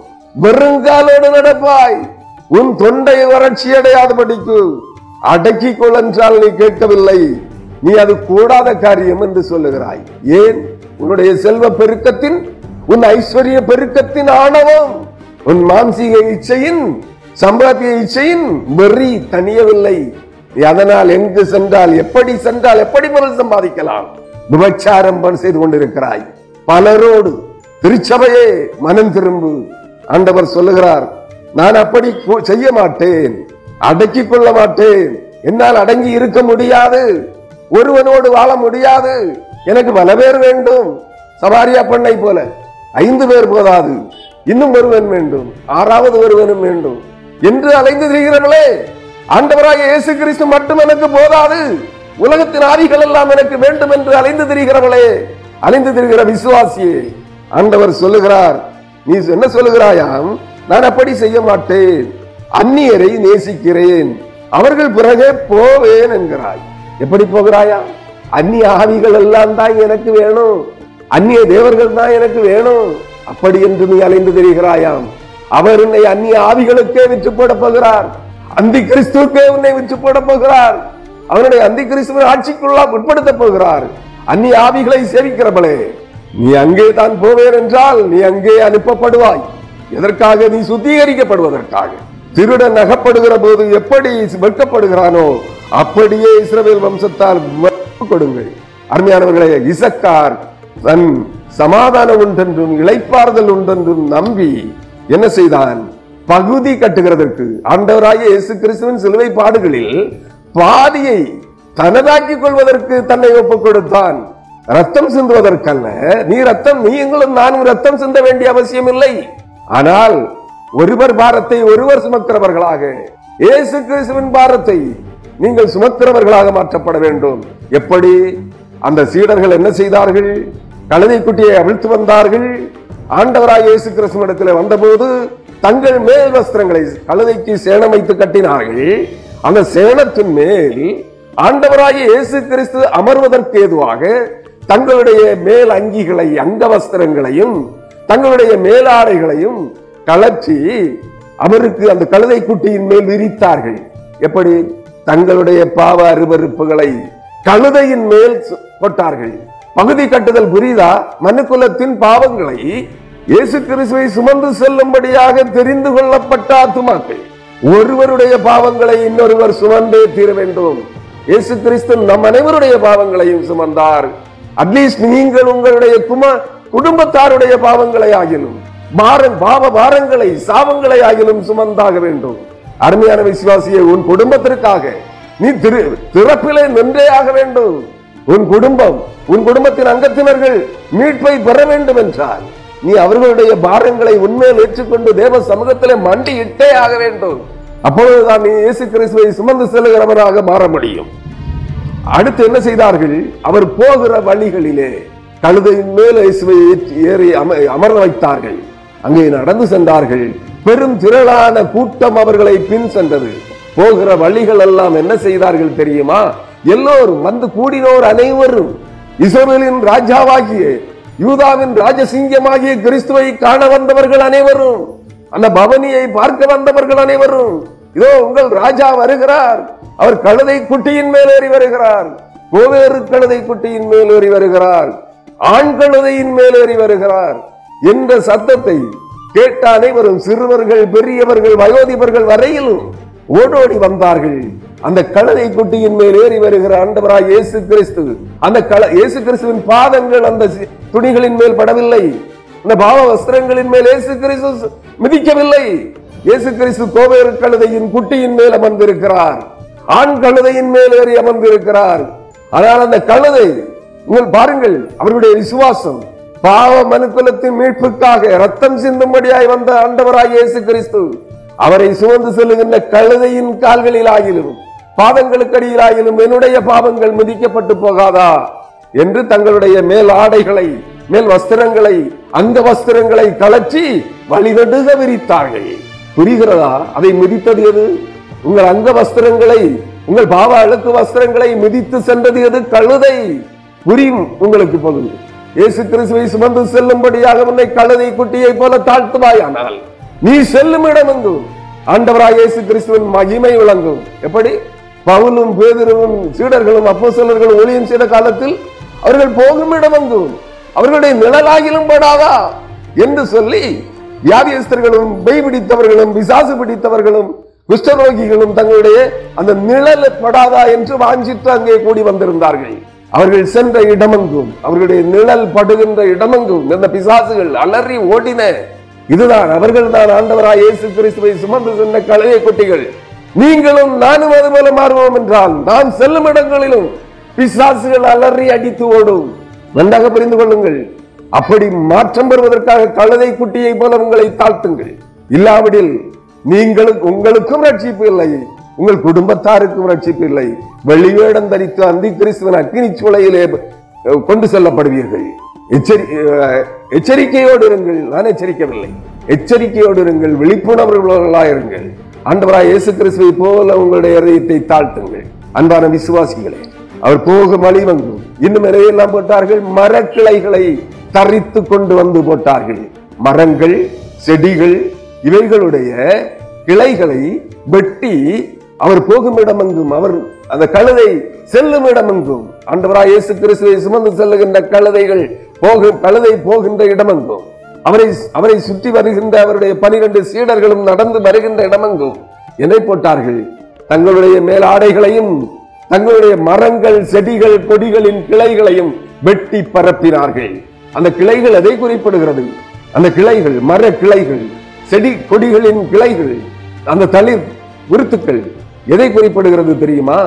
உங்கள் உள்ளத்திலே தோன்றுகிறதே பாவ சிற்றின்ப இச்சைகளின் எண்ணங்கள் சிந்தனைகள் தீய எண்ணங்கள் தீய சிந்தனைகள் பொய்கள் புரட்டுக்கள் பொய் சாட்சிகள் இவை அனைத்தும் அந்த மரம் செடி கொடிகளின் கிளைகளாக அங்கே பாவிக்கப்படுகிறது. எங்களுடைய இருதயத்தின் நினைவுகள் தோன்றுகிற போதே அதை கிறிஸ்துவின் பாதங்களின் கீழ் கிறிஸ்துவை சுமந்து செல்லுகின்ற கழுதை குட்டியின் பாதங்களின் கீழ் வெட்டி தரித்து போடு போட்டு விடுகிறார்கள். உங்களுடைய இருதயத்திலே இச்சை தோன்றுகின்ற பொழுது பேராசை தோன்றுகின்ற பொழுது மாம்சீக இச்சை தோன்றுகின்ற பொழுதே பண ஆசையை நிச்சயம் தோன்றுகிற பொழுது அதை தரித்து ஆண்டவராய் இயேசு கிறிஸ்துவின் பாதங்களின் கீழ் அவரை சுமந்து செல்லுகின்ற கழுதை குட்டியின் பாதங்களின் கீழ் போட்டு விடுங்கள் இதுதான் அங்கே ஆண்டவராய் இயேசு கிறிஸ்து போகும் இடமெங்கும். மரங்கள் செடிகளுடைய கிளைகள் அங்கே தரித்து போடப்பட்டன. கூடி வந்தோர் அனைவரும் என்ன அழைத்தார்கள்? தாவீதன் குமாரனுக்கு ஓசன்னா உன்னதத்தில் இருக்கிற தேவனுக்கு மகிமை உண்டாகட்டும். பூமியிலே மனிதகுமாரனாக வந்திருக்கிற ரட்சகராகிய இயேசு கிறிஸ்துவுக்கு மகிமை உண்டாகட்டும். அவர் வெற்றி சிறக்கட்டும். அவருடைய வெற்றி பவனி வெற்றியாக முடியட்டும். நமக்கு நாம் என்றால் வாழ்- வாழ்வு பெறுவோம். தாவீதின் குமாரனுக்கு ஓசன்னா. யூத ராஜ சிங்கத்திற்கு ஓசன்னா. ஆண்டவராகிய இயேசு கிறிஸ்துவுக்கு ஓசன்னா. தேவகுமாரனுக்கு ஓசன்னா என்று அவரை புகழ்ந்து பாடினார்கள். சிறுவர்கள் பாலகர்கள் வாலிபர்கள் கன்னியர்கள் மூப்பர்கள் முதியவர்கள் அனைவரும் பாடினார்கள். வெட்பகை பெத்தானியா முதல் எருசலேம் நகர் வீதிகள் எங்கும் எருசலேம் தேவாலயம் வரையிலும் நீயும் நானும் இன்று தேவனுக்காக அவரை மகிமைப்படுத்தி செல்லுகின்ற அந்த பவனியிலே செல்லுகிறோமா? இல்லை உங்களுடைய பவனிகள் எல்லாம் எப்படி இருக்கிறது? அருவருப்பாக இருக்கிறது. அருவருப்பாக. நாய்களைப் போல ஊழையிட்டு திரிகிறீர்கள். பேரணிகளிலே பவனிகளிலே. நன்றாக புரிந்து கொள்ளுங்கள். நீங்கள் இயேசு கிறிஸ்துவின் பிள்ளைகளாக வாழ்ந்து காட்டவில்லை. திருச்சபைகளில் இருந்து பவனிகளுக்கு செல்லுகிறீர்கள் ஊர்வலங்களாக பேரணிகளாக செல்லுகிறீர்கள் செல்லும் இடமெங்கும் மற்ற சமயத்தவர்கள் காரி உமிழ்கின்றார்கள். உங்களுடைய இச்சைகளின் பார்வையை பார்த்து உங்களுடைய தாறுமாறான நடத்தையை பார்த்து உங்களுடைய வாயிலிருந்து புறப்படுகின்ற வார்த்தைகள் குக்குரல்கள் நாயை போல ஊழையிடுகிறீர்கள் ஓநாய்களைப் போல ஊழையிடுகிறீர்கள் இதை பார்த்து கேவலமாக சிரிக்கிறார்கள். இவர்களா கிறிஸ்தவர்கள் என்று. இயேசு கிறிஸ்துவின் நாமத்தை தூசிக்கிறீர்கள் ஆனால் அந்த பவனியிலே என்ன நடந்தது? ஆண்டவராய் இயேசு கிறிஸ்துவை மகிமைப்படுத்தினார்கள். தாவீதின் குமாரனுக்கு ஓசன்னா என்று. உன்னதத்தில் இருக்கிற தேவனுக்கு மகிமை உண்டாகட்டும் அன்பானவர்களை சிந்தித்து பாருங்கள். அந்த கழுதை குட்டியை போல உங்களை தாழ்த்தும் பவனிகளிலே பங்கு பெற்றால் குருத்தோலைகளை கைகளிலே பிடித்துக் கொண்டு. குருத்து பவனிகளிலே பங்கு பெற்றால் மட்டும் போதாது. இந்த ஆண்டாகிலும் இந்த இயேசு கிறிஸ்துவின் சிலுவை பாடுகளை சிந்திக்கிற இந்த காலத்தில் ஆகிலும் மனம் திரும்ப பாருங்கள். ஆண்டவராய் இயேசு கிறிஸ்துவை ஏற்றுக்கொள்ளுங்கள். அவர்கள் அங்கே குருத்தோலைகளை தங்கள் கைகளிலே பிடித்துக் கொண்டு தாவீதன் குமாரனுக்கு ஓசன்னா என்றார்கள். குருத்தோலைகள் எதை குறிக்கிறது? பேரீச மரத்தின் குருத்தோலைகள் தென்னை மரத்தின் குருத்தோலைகள் பனை மரத்தின் குருத்தோலைகள் எதை குறிக்கிறது? பச்சை பஸ்லென்று இருக்காது வெள்ளையாக. பார்க்க அழகாக இருக்கும். மன அமைதிக்காக அதை பார்க்கலாம். அப்படிப்பட்ட குருத்தோலைகள். பசும் குருத்தோலைகள் பரிசுத்தத்தின் அடையாளம். அந்த குருத்தோலையிலே வேறு எந்த படிமமும் இருக்காது. இன்று பிறந்த குழந்தையை போல பசுமையாக இருக்கும். அந்த குருத்தோலைகளைப் போல உங்களுடைய சிந்தனைகள் மாறட்டும். ஆண்டவராய் இயேசு கிறிஸ்துவுக்கு மகிமை உண்டாகட்டும் என்று பாடுங்கள். அன்பான திருச்சபையை கழுதையைப் போல மாற்றம் பெறுங்கள் தாழ்மை குணமுள்ளவர்களாக பெருமை கொண்டு அலையாதீர்கள் உடைய ஐஸ்வர்ய பெருக்கத்தின் பெருமையினால் மனமேட்டிமை கொண்டு அகந்தை கொண்டு அலையாதிருங்கள் இயேசு கிறிஸ்துவை சுமந்து செல்லுகின்ற கழுதை குட்டிகளாக மாறுங்கள். உங்களை ஒப்புக் கொடுங்கள் இந்த குருத்தோலை ஞாயிறாகிலும் நாளைய தினமாகிலும் உங்களுடைய மனமாற்றத்தின் நாளாக இருக்கட்டும். சடங்காச்சாரத்தின் நாளாக அல்ல மனமாற்றத்தின் நாளாக இருக்கட்டும்.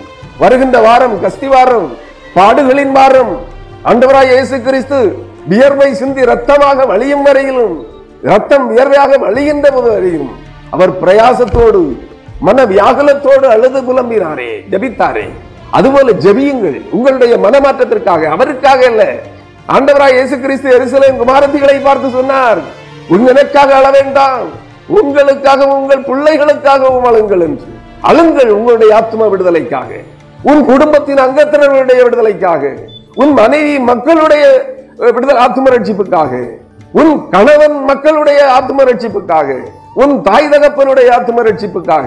அருமையான விசுவாசியே இந்த ஆண்டு வருகின்ற நாள் முதல் நாளை முதல் அல்லது இன்று முதல் அடுத்த ஞாயிற்றுக்கிழமை வரையிலும் உன்னுடைய ஜபங்கள் உன்னுடைய உங்களுடைய ஆத்ம ரட்சிப்புக்கு எதுவானவைகளா இருக்கட்டும். பாவ எண்ணங்களை இந்த மர கிளைகளை தரித்து அவருடைய பாதப்படியிலே போட்டது போல போட்டு விடுங்கள் உங்களுடைய பாவ எண்ணங்கள் அனைத்தையும் உங்களுடைய மாம்சீக இச்சைகள் அனைத்தையும் வேசித்தன இச்சைகள் அனைத்தையும் அந்நிய ஆவிகளை சார்ந்து கொள்ளுகிற இச்சைகள் அனைத்தையும் எங்கு சென்றால் ஐஸ்வர்யம்? எங்கு சென்றால் ஆசீர்வாதம் என்று தேடி அலைகின்றீர்களே? இவைகள் அனைத்தையும் ஆண்டவருடைய சமூகத்திலே பாதப்படியிலே போடுங்கள். அந்த கழுதையாவது மிதித்து செல்லட்டும். மனம் திரும்புங்கள். உங்களுக்காக உங்கள் குடும்பத்தின் அங்கத்தினர்களுக்காக உன் கணவனுக்காக. கள்ள தீர்க்க தரிசிகள் புலம்பின் அழுத உடனே நீ அழுகிற. போலி வேடதாரி கிறிஸ்தவளே உன் குடும்பத்திற்காக அழு. அவனுக்காக அழாதே. கள்ள தீர்க்க தரிசிக்காக அழாதே. கள்ள பிரசங்கிக்காக அழாதே. கள்ள அப்போசலனுக்காக அழாதே. அவன் உன்னுடைய க- உன்னிடத்திலிருந்து காணிக்கையை பிடுங்கிக் கொள்வதற்காக அழுகிறான். நீ அழு. யாருடைய சமூகத்திலே? ஆண்டவராய் இயேசு கிறிஸ்தவன் சமூகத்திலே அழு. எதற்காக அழு? உன் கணவனுடைய ஆத்ம மீட்புக்காக அழு. உன்னுடைய ஆத்ம மீட்பு ரட்சிப்புக்காக அழு. உன் பிள்ளைகளுடைய ஆத்ம ரட்சிப்புக்காக அழு.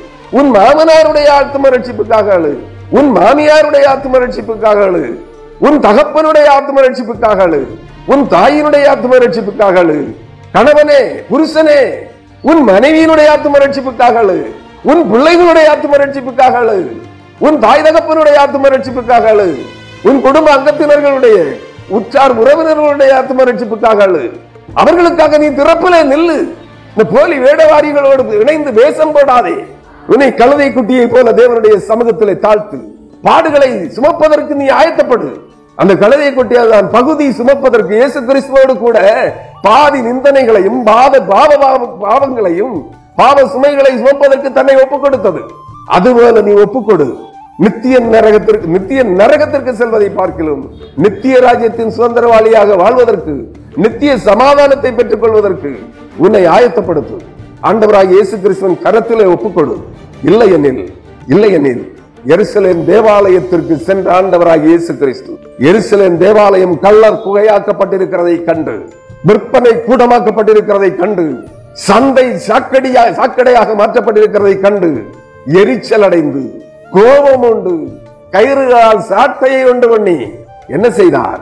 எருசலேம் தேவாலயத்தை சுத்திகரித்தார். அங்கே காசு கடைகாரர்களின் கூட கூடாரங்கள் இருந்தன. மாடு மாட்டு சந்தை ஆட்டு சந்தையாகப்பட்டிருந்தது. சந்தடிகளால் நிறைந்திருந்தது. அமைதியாக அமைதியாக மன வியாகுலத்தோடு வருகிறவர்கள் மன போராட்டங்களோடு வருகிறவர்கள் தேவனுடைய ஆலயத்திலே தேவனுடைய ஜப வீட்டிலே அமர்ந்து அழுது புலம்பி தேவ சமூகத்திலே தங்களுடைய குறைகளை தங்களுடைய பாவங்களை அறிக்கை செய்து ஜெபிப்பதற்காக வியாகுலத்தோடு வருகிற ஆத்மாக்கள் அங்கே ஜெபிக்க கூடாதபடிக்கு தேவாலயம் என்ன செய்யப்பட்டிருந்தது? கல்லர் குகையாக்கப்பட்டிருந்தது. நன்றாக புரிந்து கொள்ளுங்கள்.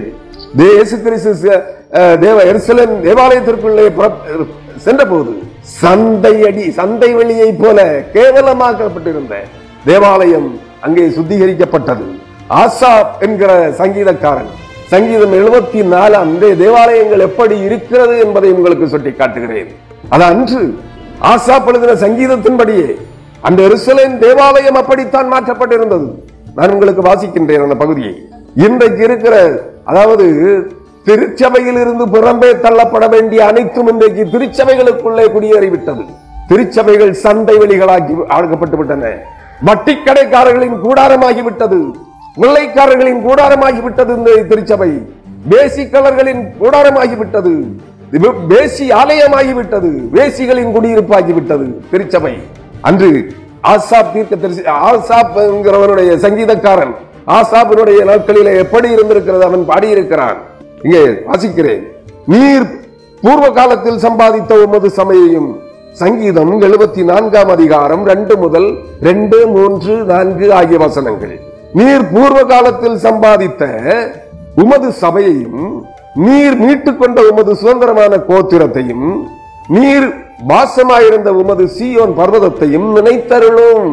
நெடுங்காலமாக பாழாய் கிடக்கிற ஸ்தலங்களில் உம்முடைய பாதங்களை எழுந்தருள பண்ணும். இயேசு கிறிஸ்துவுக்கு சுமார் ஆயிரம் ஆண்டுகளுக்கு முன்பே ஆசா அங்கே பாடி வைத்திருக்கிறான் சங்கீதத்திலே. சங்கீதம் எழுபத்தி நாலாம் அதிகாரம் இரண்டு மூன்று நான்கு ஆகிய வசனங்களிலே. என்ன சொல்லப்படுகிறது தெரியுமா? அதை சீர்படுத்த அவருடைய வேண்டுதல் அங்கே கேட்கப்பட்டிருக்கிறது. யாருடைய வேண்டுதல்? ஆசாப் சங்கீதக்காரன் ஆசாப் வேண்டுதல் அங்கே கேட்கப்பட்டிருக்கிறது. எப்படி நான் படிக்கிறேன் கேளுங்கள். தேவனே எங் நீர் எங்க என்றென்றைக்கும் எங்களை மற தள்ளிவிடுகிறீர். உமது மேய்ச்சலின் நாடுகள் மேல் உமது கோபம் ஏன் புகைகிறது? நீர் பூர்வ காலத்தில் சம்பாதித்த உமது சபையையும் நீர் மீட்டுக் கொண்ட உமது சுதந்திரமான கோத்திரத்தையும் நீர் வாசமாயிருக்கிற சியோன் பர்வதத்தையும் நினைத்தருளும். நெடுங்காலமாக பாழாய் கிடக்கிற ஸ்தலங்களில் உம்முடைய பாதங்களை எழுந்தருள பண்ணும். பரிசுத்த ஸ்தலத்திலே சத்துரு அனைத்தையும் கெடுத்து போட்டான் யார் கெடுத்து போட்டான் தேவனுடைய பரிசுத்த ஆலயத்தை சத்துரு எல்லா அருவருப்புகளாலும் கெடுத்து போட்டான் உம்முடைய சத்துருக்கள் உம்முடைய ஆலயங்களுக்குள்ளே கர்ச்சித்து தங்கள் கொடிகளை அடையாளங்களாக நாட்டுகிறார்கள். இன்றைய திருச்சபைகள் அப்படித்தானே இருக்கிறது? கொள்ளைக்காரர்களின் கூடாரம் காணிக்கை கொள்ளையடிக்கிறவர்களின் கூடாரம் விற்பனை சந்தை பொருட்களை வெளி சந்தையிலே விற்கப்பட வேண்டிய பொருட்களை கொண்டு வந்து விற்பனை செய்கின்ற சந்தை கூட சந்தைகளில் ஆயிற்று திருச்சபைகள். அரசியல் வியா- வியாதிகளின் குடியிருப்பாயிற்று. தெருக்கூத்திலே தெருவிலே அரசியல் சண்டையிடுகிறவர்களை பார்க்கிறோம். கேவலமான தலைவர்கள் தங்கள் கொடிகளை. இந்த சிங்காசனங்கள் தேவாலயத்திலே தங்களுடைய சிங்காசனங்களை நிலைநிறுத்துவதற்காக தங்களுடைய கொடிகளை அடையாளங்களாய் நாட்டிக் கொண்டிருக்கிறார்கள். நாட்டிலே இருக்கிற அரசியல் வியாதிகள் எல்லாம் திருச்சபையிலே வருகிறது. அரசியல்வாதிகளின் கூடாரமாயிற்று. திருச்சபை. அருமையானவர்களை நன்றாக சிந்தித்து பாருங்கள். அவன் சொல்லுகிறான் உம்முடைய சத்துருக்கள் உம்முடைய ஆலயங்களுக்குள்ளே கர்ச்சித்து தங்கள் கொடிகளை அடையாளங்களாய் நாட்டுகிறார்கள். எங்க? தங்களுடைய அரியாசனத்தின் சின்னங்கள் எங்கே வருகிறது? தேவாலயத்திலே. தேவனாகிய கர்த்தர் வீற்றிருக்க வேண்டிய சிங்காசனத்திலே. என்ன இருக்கிறது? இங்க இந்த மனிதர்கள் கொள்ளைக்காரர்கள் அருவருப்பானவர்கள் மனித ரத்தத்தை பானம் பண்ணுகிறவர் குடிக்கிறவர்கள். என்ன செய்யறாங்களா கோடரிகளை ஓங்கி சோலையிலே மரங்களை வெட்டுகிறவன் பேர் பெற்றவனான திருச்சபை அங்கத்தினர்களை சீரழிக்கிறவன் மந்தையின் நாடுகளிலே கொளுத்த ஆடுகளை பட்சிக்கிறவர்கள் திருச்சபைகளிலே கொடிகளை நாட்டி அடையாளங்களாக நாட்டிக் கொண்டிருக்கிறார்களாம். அருமையானவர்களே திருச்சபை இன்றைக்கு அப்படித்தான் இருக்கிறது. நீங்கள் நன்றாக புரிந்து கொள்ளுங்கள். அன்றைக்கும் அங்கே அவன் கேட்கிறான் உம்முடைய பாதங்களை உம்முடைய ஆலயத்திலே எழுந்தருள பண்ணும். ஆண்டவராக இயேசு கிறிஸ்து சிலுவை வெற்றி பவனியின் மூலமாய் சிலுவைக்கு தன்னை ஆயத்தப்படுத்துவதற்காக ஒரு பவனியை நடத்தினார். அந்த வெற்றி பவனியிலே முடிவிலே எருசலேம் தேவாலயத்திற்குள்ளே பிரவேசித்தார். என்ன செய்தார்? என்ன செய்தார்? தேவாலயத்தின் பிரகாரங்கள் என்ன செய்தது? விற்பனை கூடங்களாய் மாறியிருந்தன. கமிஷன் கடைகளாய் மாறியிருந்தன. புறா விற்கிறவர்களின் கூட கூடங்களாய் விற்பனை நிலையங்களாய் மாறியிருந்தன. ஆடு விற்பனை நிலையங்கள் காளை விற்பனை நிலையங்கள் இன்னும் பிற விளைபொருட்களை சந்தைப்படுத்துகிற நிலையங்களாய் மாறியிருந்தன. எந்த ஆலயம்? எருசலேம் தேவாலயம். நன்றாக புரிந்து கொள்ளுங்கள். இன்றைக்கு உங்களுடைய திருச்சபை எப்படி இருக்கிறது? உங்கள் நிலங்களில் விளைகிற விளைபொருட்களை விற்பனை செய்கிற கூடாரமாய் உங்களுடைய திருச்சபைகள் மாறி இருக்கிறது மதுவார வரியர்களின் கூடாரமாய் மாறி இருக்கிறது திருச்சபை. வேசி கள்ளர்களின் கூடாரமாய் மாறி இருக்கிறது இன்றைய திருச்சபை. காணிக்கை கொள்ளையடிக்கிறவர்களின் கூடாரமாய் மாறி இருக்கிறது கள்ள கணக்கெழுதுகிறவர்களின் கூடாரமாய் மாறி இருக்கிறது இன்றைய திருச்சபை. விபச்சாரிகளின் கூடாரமாய் இருக்கிறது மாறி இருக்கிறது இந்த திருச்சபை. இடைத்தரகர்களின் கூடாரமாய் இருக்கிறது கமிஷன் ஏஜென்ட்களின் கூடாரமாய் மாறி இருக்கிறது திருச்சபை. எதை வாங்கினாலும் கமிஷன் எதை கொடுத்தாலும் கமிஷன்.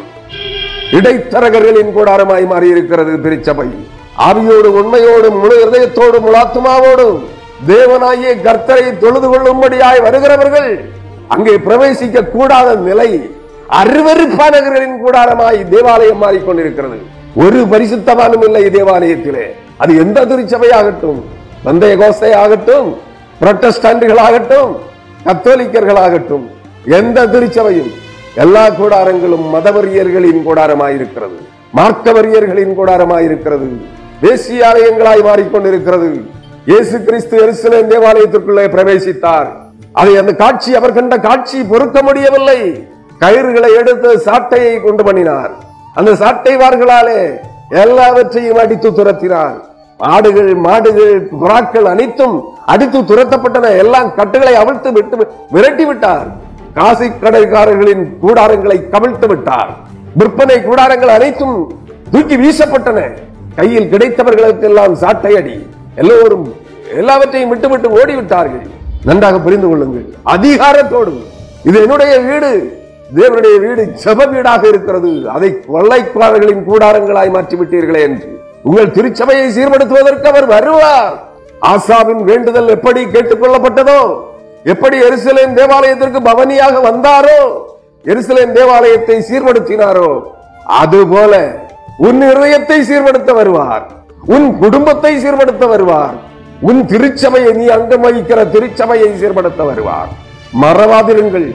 அவர் காயப்படுத்தினால் உங்களால் நீங்கள் தாய- தாங்கிக் கொள்ள மாட்டீர்கள். நீங்களே உங்களை சீர்படுத்திக் கொள்ளுங்கள். நீங்களே உங்கள் திருச்சபையை சீர்படுத்துங்கள். உங்கள் திருச்சபைக்காக திறப்பிலே நெல்லுங்கள். உங்கள் ஆத்துமாக்களுக்காக திறப்பிலே நெல்லுங்கள். உங்கள் குடும்பத்தின் அங்கத்தினருடைய ஆத்தும விடுதலைக்காக திறப்பிலே நெல்லுங்கள். ஒரு பாடலை கூட உங்களுக்கு சொல்லுகிறேன். அந்த பெருங்கரம் அதை வைத்தேத்தான் ஒரு பாடலை கூட உங்களுக்கு சொல்கிறேன் பெருங்கரம் மீதிலேறி புறந்தான் கோவில் பேராண்மை கொண்டார்கான். எப்படி? பெருங்கரம் மீதில் ஏறி கோவேறு கழுதையின் மேல் ஏறி புறந்தான் வந்தான் கோவிலுக்குள் ஆலயத்திற்குள். பெற பேராண்மை கொண்டார்கள். பேராண்மை சர்வவல தேவனுடைய சர்வ அதிகாரத்தையும் தன் கையில் எடுத்துக் கொண்டவராக. தேவாலயத்தை சாட்டைவார்களினாலே தீயவர்களை கொடூரமானவர்களை அழித்து துரத்தி சந்தை கடையாக்கப்பட்டிருந்த தேவாலயத்தை சுத்திகரித்தார். கமிஷன் ஏஜென்ட்காரர்களை துரத்தினார். காசு கடைக்காரர்களை சுமத்தி விரட்டினார். அது அவருடைய பட்டறைகளை கவிழ்த்து போட்டார். நன்றாக புரிந்து கொள்ளுங்கள். வியாபார ஸ்தலங்களாக்கி விட்டீர்களே திருச்சபையை. சந்தை வெளிகளாக்கி விட்டீர்களே கல்யாண மண்டபங்களாக்கி விட்டீர்களே திருச்சபைகளை சீரழிப்பது இதுதான் இவைகளினால் தானே. உங்கள் வருவாய் பெருக்கம் ஐஸ்வர்ய பெருக்கத்தை எப்படியும் சேர்க்க வேண்டும் என்று புறம்பே இருக்கிறவைகளை எல்லாம் தேவாலயத்திலே கொண்டு குவித்து விட்டீர்களே. அருவருப்பின் கூட அறமாக்கி விட்டீர்களே. அவைகளை சீர்படுத்த ஆண்டவராகிய இயேசு கிறிஸ்து உங்கள் ஆலயங்களுக்குள்ளே வருகிறார். எங்கிருந்து விட்ட தொடங்குகிறார் தெரியுமா உங்களுக்கு? எசேக்கியல் தீர்க்கதரிசியின் ஒன்- புஸ்தகம் ஒன்பதாம் அதிகாரத்தை படித்து பாருங்கள். சங்கார தூதர்களுக்கு கட்டளை கொடுத்திருக்கிறார். தேவாலயத்தின் ஆலயத்திலே துவக்கம் பண்ணுங்கள். எல்லா ஆலயங்களிலும் தான் முதலாவது நியாய தீர்ப்பு தொடங்கும். தேவனுடைய வீட்டிலே நியாய தீர்ப்பு தொடங்கும் காலமாயிருக்கிறது தேவனுடைய வீடு யாக்கோபு புஸ்தகத்திலே நீங்கள் படித்து பார்க்கலாம். யாக்கோபு எழுதின நிருபம். யாக்கோபு அல்ல வேற ஏதோ ஒரு அதிகாரம். ஒன்று பேதுரு சொல்றேன். நான் தவறுதலாக சொல்லிவிட்டேன். ஒன்று பேர் நான்காம் அதிகாரம் பதினேழாம் வசனம். நியாய தீர்ப்பு தேவனுடைய வீட்டிலே துவங்கும் காலமாயிருக்கிறது. முந்தி நம்மிடத்திலே அது துவங்கினால் தேவனுடைய சுவிசேஷத்திற்கு கீழ்ப்படியாதவர்களின் முடிவு என்னமாயிருக்கும்? யார் சொல்லுகிறார்? பிரதான ஆகிய பேதரு சொல்லுகிறார். தேவனுடைய வீட்டிலே நியாய தீர்ப்பு தொடங்கும் காலமாயிருக்கிறது. எசேக்கியல் தீர்க்கதரிசி ஒன்பதாம் அதிகாரத்திலே முன்வைத்திருக்கிறார் ஆண்டவராகிய தேவன் கட்டளை பிறப்பித்திருக்கிறார். என் ஆலயத்திலே துவக்கம் பண்ணுங்கள். மூப்பர்களிடத்திலே துவக்கம் பண்ணுங்கள். போதகர்களிடத்திலே மூப்பர்கள் என்றால் யார்? தேவாலயத்திலே தேவன் போல வீற்றிருக்கிறார்களே. கிறிஸ்துவை காணலாம் என்று கிறிஸ்து தேவாலயத்திற்கு சென்றால் அகங்காரம் பிடித்த பேராயர்களை தான் பார்க்க முடிகிறது. அகங்காரம் பிடித்த போப்பாண்டவரை தான் பார்க்க முடிகிறது. அகங்காரம் பிடித்த பேராயர்களை அகங்காரம் பிடித்த மாடரேட்டர்களை அகங்காரம் பிடித்த போதகர்களை தான் பார்க்க முடிகிறது. ஆண்டவர் தேவாலயங்களிலே இல்லை. தேவாலய விசாரிப்புக்காரர்களை மூப்பர்கள் டீக்கன்மார் என்று சொல்லிக் கொண்டு அநேக துன்மார்க்கர்கள் தேவாலயங்களிலே அரியாசனங்களிலே அமர்ந்திருக்கிறார்கள். இப்படிப்பட்டவர்களை தான் தேவாலயத்திலே ஒன்றில் அவர்கள் வேசிக்கலர்களாக இருக்கிறார்கள் அல்லது விபச்சாரிகளாக இருக்கிறார்கள் அல்லது கொள்ளைக்காரர்களாக இருக்கிறார்கள் அல்லது அரசியல் தந்திரமான அரசியல் நடத்துகிறவர்களாக இருக்கிறார்கள். அருமையானவர்களே யோசித்து பாருங்கள் சங்காரம் தேவனுடைய வீட்டிலிருந்து துவங்குகிறது. மூப்பர்களிடத்திலிருந்து துவங்குகிறது என்று எச- ஒன்பதாம் அதிகாரம் சுட்டி காட்டுகிறது ஒன்று பேர் ஐந்தாம் அதிகாரம் பதினேழாம் நான்காம் அதிகாரம் பதினேழாம் வசனம் சுட்டி காட்டுகிறது நியாய தீர்ப்பு தேவனுடைய வீட்டிலே துவங்கும் காலமாயிருக்கிறது. அது முந்தி தேவனுடைய வீட்டிலே துவங்கம் பண்ணினால் தேவ பக்தி இல்லாதவர்களிடத்திலே சத்திய வார்த்தைகளுக்கு கீழ்ப்படியாதவர்களிடத்திலே தேவனுடைய நியாய தீர்ப்பு எப்படிப்பட்ட கொடுமையானதாக இருக்கும் என்பதை சிந்தித்து பாருங்கள். மனம் திரும்புங்கள் வெறும் ஊர்வலங்கள் வேண்டாம். வெறும் ஓசன்னா கோஷங்கள் வேண்டாம். வெறும் அல்லேலியா கோஷங்கள் வேண்டாம். வெறும் கிரைஸ்தலாடு கோஷங்கள் வேண்டாம். ஆவி உள்ளான ஆத்மாவில் இருந்து முழு மனதோடு முழு ஆத்மாவோடு முழு மனதோடு முழு சிந்தையோடு கர்த்தரை துதியுங்கள். கர்த்தருக்கு மகிமை உண்டாக துதியுங்கள். கர்த்தருக்கு தூஸ் தூசணம் உண்டாகும்படியாக கர்த்தர் நிந்திக்கப்படுவதற்காக அல்லேலியா ஸ்தோத்திரம் என்று அலையாதிருங்கள் காரணத்தோடு அவசியத்தோடு அதிகாரத்தோடு சொல்லுங்கள். தாவீதன் குமாரனுக்கு ஓசன்னா உன்னதமான தேவனுக்கு மகிமை உண்டாகட்டும். ஆண்டவராய் இயேசு கிறிஸ்துவுக்கு மகிமை உண்டாகட்டும் என்று துதியுங்கள் ஸ்தோத்திரம் செலுத்துங்கள். இன்று இந்த ஒரு வார காலமாகிலும் இன்று முதல் அடுத்த ஞாயிறு வரையிலும் ஆகிலும் உங்கள் ஆத்மாக்கள் உங்களுடைய ஆத்ம ரட்சிப்புக்காக துடிக்கட்டும். அழுங்கள் புரளுங்கள். ஆண்டவருடைய சமூகத்திலே உங்களை இருதயத்தை கிழித்து ஊற்றி விடுங்கள் மனப்பூர்வமாக அவரை துதியுங்கள். மனப்பூர்வமாக அவரை போற்றுங்கள். மனப்பூர்வமாக அவருக்கு சோத்திரம் செல்லுங்கள். மனப்பூர்வமாக அவருக்கு துதி கனம் மகிமை யாவற்றையும் செலுத்துங்கள். அவர் பரிசுத்தராய் இருக்கிறார். அவரை சுமந்து செல்லுகின்ற கழுதை குட்டிகளாக உங்களை ஒப்புக்கொடுங்கள். அவர் உங்களை சுத்திகரிப்பார். அவர் உங்களை தகுதிப்படுத்துவார். அவர் உங்களை நல்ல மேய்ச்சலிலே மேற்பார். உங்களுக்கு ஆத்ம சமாதானத்தை தருவார். நிறைவை தருவார். குறைவுகளை நிறைவாக்குவார். தேவைகளை சந்தித்து பூரணப்படுத்துவார். சகல ஐஸ்வர்யங்களினாலும் சகல ஞான நன்மைகளினாலும் அவருடைய பரிபூரண ஐஸ்வர்யத்திலிருந்து எடுத்து உங்கள் குறைவுகளை நிறைவாக்குவார். வாக்களிக்கிறார். அவர் சமாதானக்காரர் அவர் வாக்கு மாறாதவர். அவர் வாக்கு தத்துவத்தின் தேவன். அவர் சொன்னால் அதை செய்து முடிப்பார். நிச்சயமாக உங்களை பண்படுத்துவார் புதுப்பிப்பார் புது சிருஷ்டிகளாக மாற்றுவார். உங்களை அவரை சுமந்து செல்லுகின்ற கழுதை குட்டிகளாக தேவனுடைய ரட்சிப்பின் பாத்திரங்களை சுமந்து செல்லுகின்ற கழுதை குட்டிகளாக மாற்றுவார். அவரை பின்பற்றுங்கள் அவரை சார்ந்து கொள்ளுங்கள் அவரை பற்றிக் கொள்ளுங்கள். விடாது விட்டு விடாதிருங்கள் இயேசு கிறிஸ்துவின் நாமத்திற்கு மகிமை உண்டாகட்டும். ஆமேன்.